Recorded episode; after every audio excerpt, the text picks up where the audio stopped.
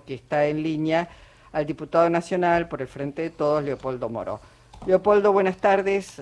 Te saludamos aquí con toda la mesa en Radio Nacional. ¿Cómo estás?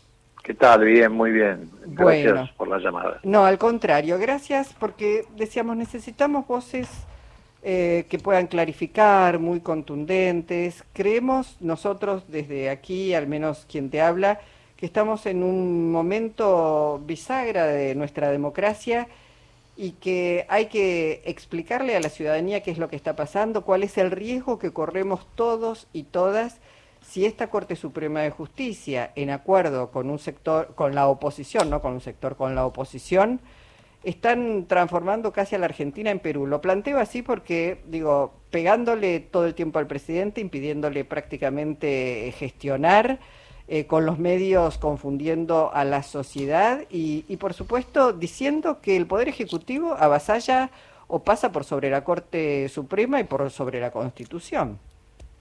No, es exactamente al revés.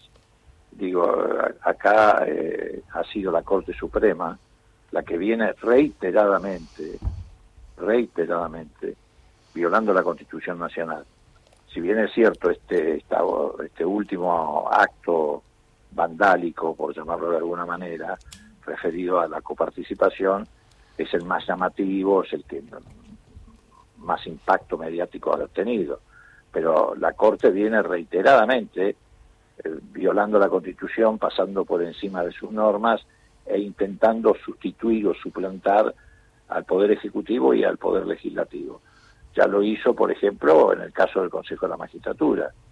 En la sentencia original, que cambió la composición del Consejo de la Magistratura, la Corte Suprema, después de 16 años, 16 años, decidió declarar de la noche a la mañana inconstitucional una ley, que era la que regía el funcionamiento de, del Consejo.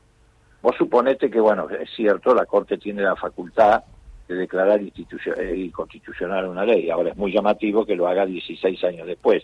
Y sobre todo si lo hace a pedido del denominado Colegio de Abogados de la calle Montevideo, que es donde se reúnen los abogados que fueron cómplices de la dictadura, funcionarios de la dictadura y defensores de los genocidas. Es un, todo muy extraño. Pero perdón, no solo declara de pronto inconstitucional una ley, sino que repone una que había sido derogada. bueno, a eso voy. Además de, declarar inconstitucional una ley que tuvo vigente 16 años, el desatino anti, eh, el desatino institucional anticonstitucional, es lo que acaba de señalar vos. Revivió una ley derogada por el Parlamento. Eso es lisa llanamente arrogarse facultades del Parlamento argentino. Es un disparate de tal calibre que sería similar, por ejemplo, a que nosotros reuniéramos la Cámara de Diputados y dictáramos una sentencia judicial. Un disparate. Bueno, muy bien. Por supuesto, ese disparate tuvo el nombre y apellido. ¿Por qué revivieron esa ley eh, derogada por el Parlamento, para que el presidente de la Corte pudiera ser presidente del Consejo de la Magistratura. Porque desde que Rosati empezó a asumir un rol activo, eh, esta situación se ha ido tensionando, porque él tiene una vocación aparentemente cesarista o napoleónica, y además es el que más activamente está en contacto con la oposición en contacto de todo tipo.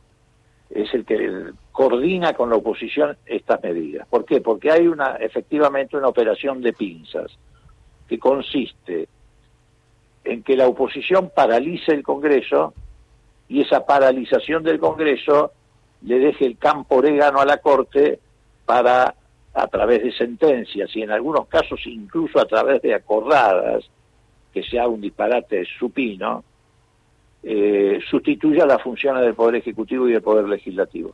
Quieren suspender la democracia.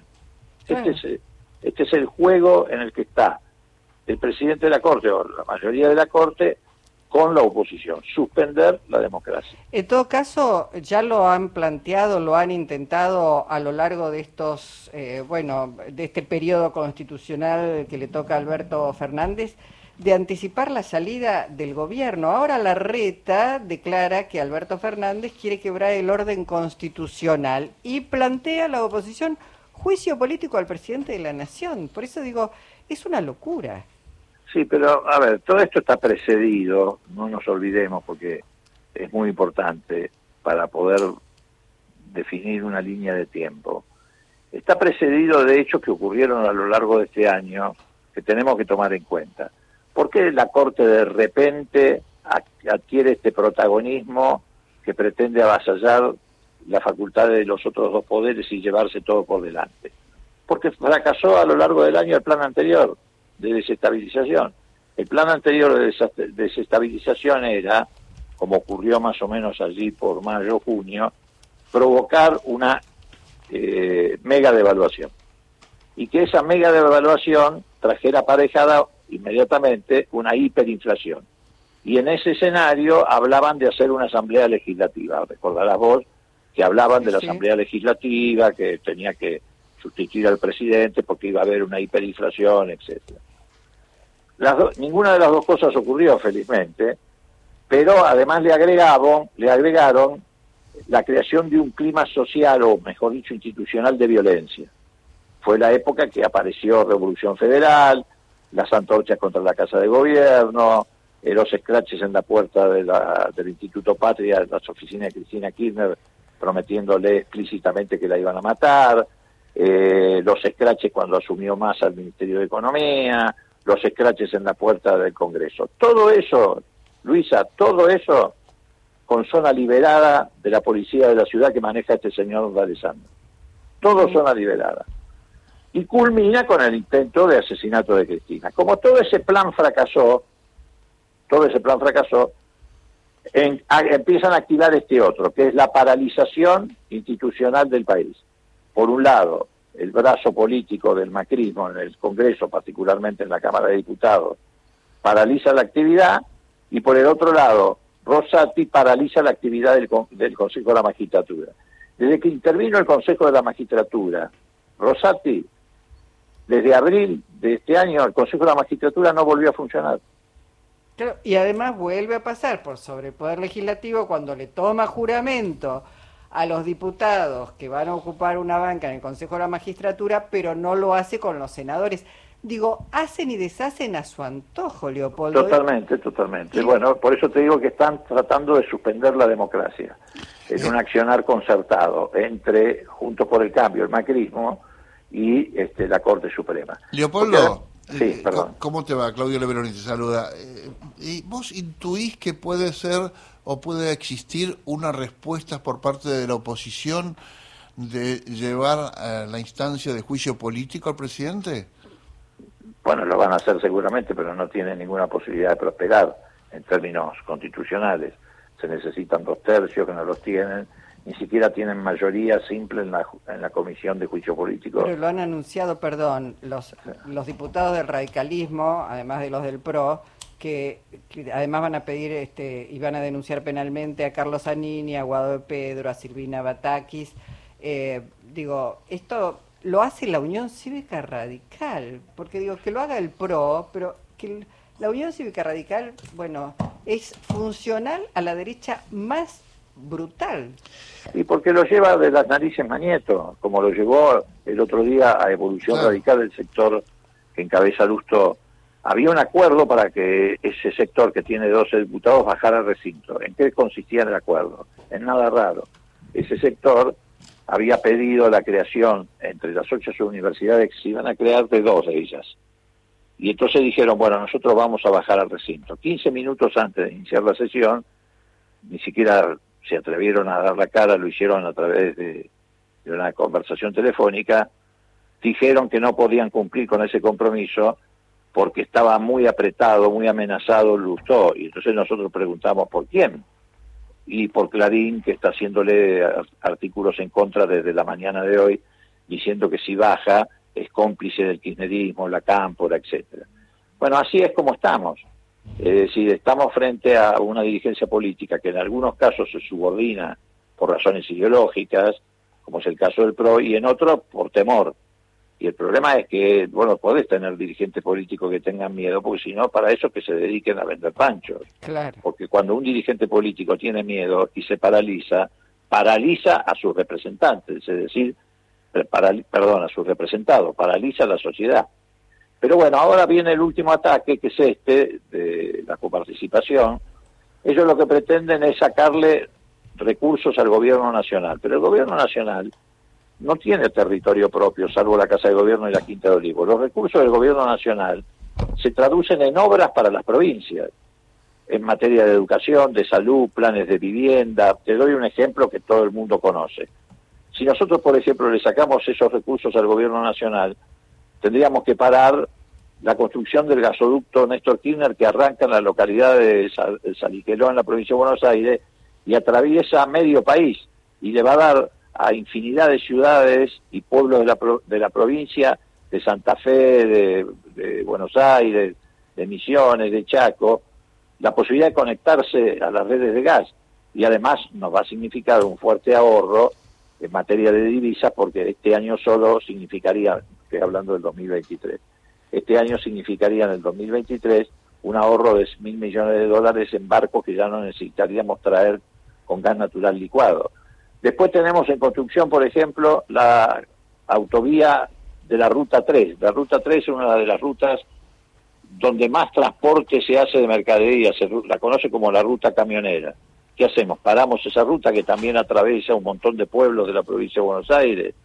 Paramos los planes de vivienda en las provincias argentinas. Por eso han reaccionado 18 gobernadores, eh, incluso algunos que son de partidos provinciales, no del justicialismo, como el caso de la gobernadora Arabela Carreras, por ejemplo. De, claro, de Río Negro o el gobernador de Salta. Sí. Mm. Ahora, Leopoldo, ¿cómo se sale de esta encerrona? Porque lejos de pensar que la Corte, eh, digamos, va a retroceder, no, no, cuando vos ves que amenazan juicio político al presidente, denuncias penales, eh, los medios batiendo el parche, confundiendo a la población, ¿cómo se sale de esto? Bueno, se sabe cómo hay que salir de estas situaciones, yendo para adelante.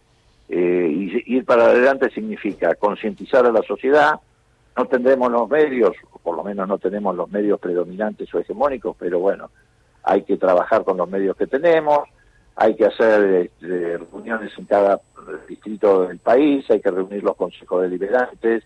¿Y lo ves al presidente encaminado en esa en ese rumbo? Bueno, el presidente con una actitud decidida, sin lugar a dudas. La recusación de los miembros de la Corte que el presidente está promoviendo y que seguramente se va a materializar en las próximas horas a través de una presentación del Procurador del Tesoro y la decisión de todas las provincias de hacer lo mismo, es decir, no va a ser solamente el presidente que va a recusar a los miembros de la Corte. Claro. Lo van a, recusar 18 gobernadores. Sí, así dice el comunicado, exactamente. Bueno, eso va a ser un hecho político de una enorme trascendencia. Y la Corte va a tener ahora que quedar exhibida públicamente. Hasta ahora se movían dentro de lo que podríamos llamar es el anonimato de eh, las interpretaciones jurisprudenciales, constitucionales que vos viste, son difíciles de entender para el ciudadano del común. Pero ahora van a quedar expuestos, tan expuestos como quedó la banda de Lago Escondido. Es decir, este, las mafias en general le tienen pánico a perder el anonimato. Entonces hay que hacerse, hay que hacer todo lo posible para que pierdan el anonimato y trabajar fuertemente para ir sumando sectores a esta situación. Aquí tienen que comprender los trabajadores de la construcción, los empresarios de la construcción, este, los pueblos que están esperando estas obras que se han iniciado en muchos casos o están iniciándose en otros casos, tienen que comprender que es un ataque contra ellos. Esto no es una pelea de la Corte contra Alberto Fernández, como la decisión del Junto por el Cambio del Macrismo de parar el Congreso, tampoco es una pelea contra el gobierno. En el caso del Congreso, ¿qué significó? Que esta semana la decisión de la Reta, Macri, de todos ellos, de no prestar quórum, implicó que 800.000 argentinos, de los cuales 600.000 son mujeres, si quedaran sin la posibilidad de jubilarse a pesar de haber trabajado muchos años y que sus patrones o empleadores no les hicieron aporte. Y significó que miles y miles de chicas y chicos se quedaron sin la oportunidad de tener una universidad donde no solamente iban a tener la perspectiva de llegar más fácil porque estaban más cerca o porque el colectivo les iba a resultar más barato, sino también sin la oportunidad de sumar conocimientos. Entonces eso hay que traducirlo a la vida cotidiana y al lenguaje común de los ciudadanos, y para eso hay que hacer movilización territorial. Y los gobernadores la semana que viene van a estar otra vez en Buenos Aires, pero van a estar no en el CFI, no en reuniones con el presidente, van a estar en cada una de sus casas de provincia. Y el martes habla Cristina. Y el martes habla Cristina. Entonces, bueno, ese es el camino, ese es el camino. Mm. Exhibir la realidad. Sí, bueno, parecería que se llegó a un punto límite en donde muchos y muchas que no veían este riesgo y este peligro lo han comprendido finalmente. Como vos decís, hay que explicarle a la población que es un ataque directo hacia su calidad de vida, hacia la posibilidad, eh, posibilidad de, de, elegir y de que funcione la democracia y la república, ¿eh? porque estamos todos en riesgo y esto también me parece que tendrá que comprenderlo la población. No, y en eso hay que movilizar a muchos sectores de la sociedad civil. Ayer hubo un hecho muy auspicioso en la Facultad de Derecho de Buenos Aires. Se puso en marcha el juicio académico contra el juez Ercolini, que es uno de los integrantes de la banda de Lago Escondido. Y eso se logró porque se juntaron 15.000 firmas, 15.000, de estudiantes, de graduados, de profesores. Bueno, ese es el camino, mm. ese es el camino, en todos los planos. Hay que movilizar la sociedad civil hay que lograr que la Federación Argentina de Colegio de Abogados repudie ese grupo de mafiosos, de jueces y fiscales mafiosos, que haga lo mismo la Asociación de Magistrados. Hay que llevar el debate a todos los planos. Y además el debate hay que llevarlo a la vida cotidiana de la gente. La gente debe entender que esto es contra ellos. No quieren que tenga conexión de gas, no quieren que haya universidades, no quieren que haya jubilación anticipada para aquellos que fueron víctimas de, el no pago de los aportes a lo largo de su vida laboral. A ese, a ese plano no quieren que haya viviendas en determinado lugar. Los gobernadores tienen que elaborar un listado de todas las obras que está financiando el gobierno nacional en sus provincias y darlas a conocer. Eh, es el único camino, es el camino de siempre. Bueno, Leopoldo, gracias por la claridad, por poder eh, explicarlo para nuestra audiencia a lo largo y a lo ancho de todo el país. Si no volvemos a vernos, por supuesto, las mejores fiestas. Estaremos la semana que viene todavía en el aire. No terminó el año y ojalá termine, este, bueno, como todos pensamos, este, profundizando la democracia y no retrocediendo. Te mandamos un abrazo enorme. Muchísimas gracias. ¿eh? Abrazo también para ustedes y, por supuesto, para los oyentes. Que les vaya muy bien y buen año. Gracias, Leopoldo Moro, diputado. Y a propósito de lo que decía, eh, cualquiera que conoce a Andrés Gil Domínguez sabe que no es precisamente ni kirchnerista ni un abogado peronista, es un liberal, ¿eh? Andrés Gil Domínguez. Hoy, a propósito de todas las barrabasadas que viene diciendo la derecha, la reta, Patricia Bullrich todos, explicaba que Alberto Fernández no se lleva puesta ni la Constitución, ni está dando un golpe este, eh, institucional. Lo decía de esta manera.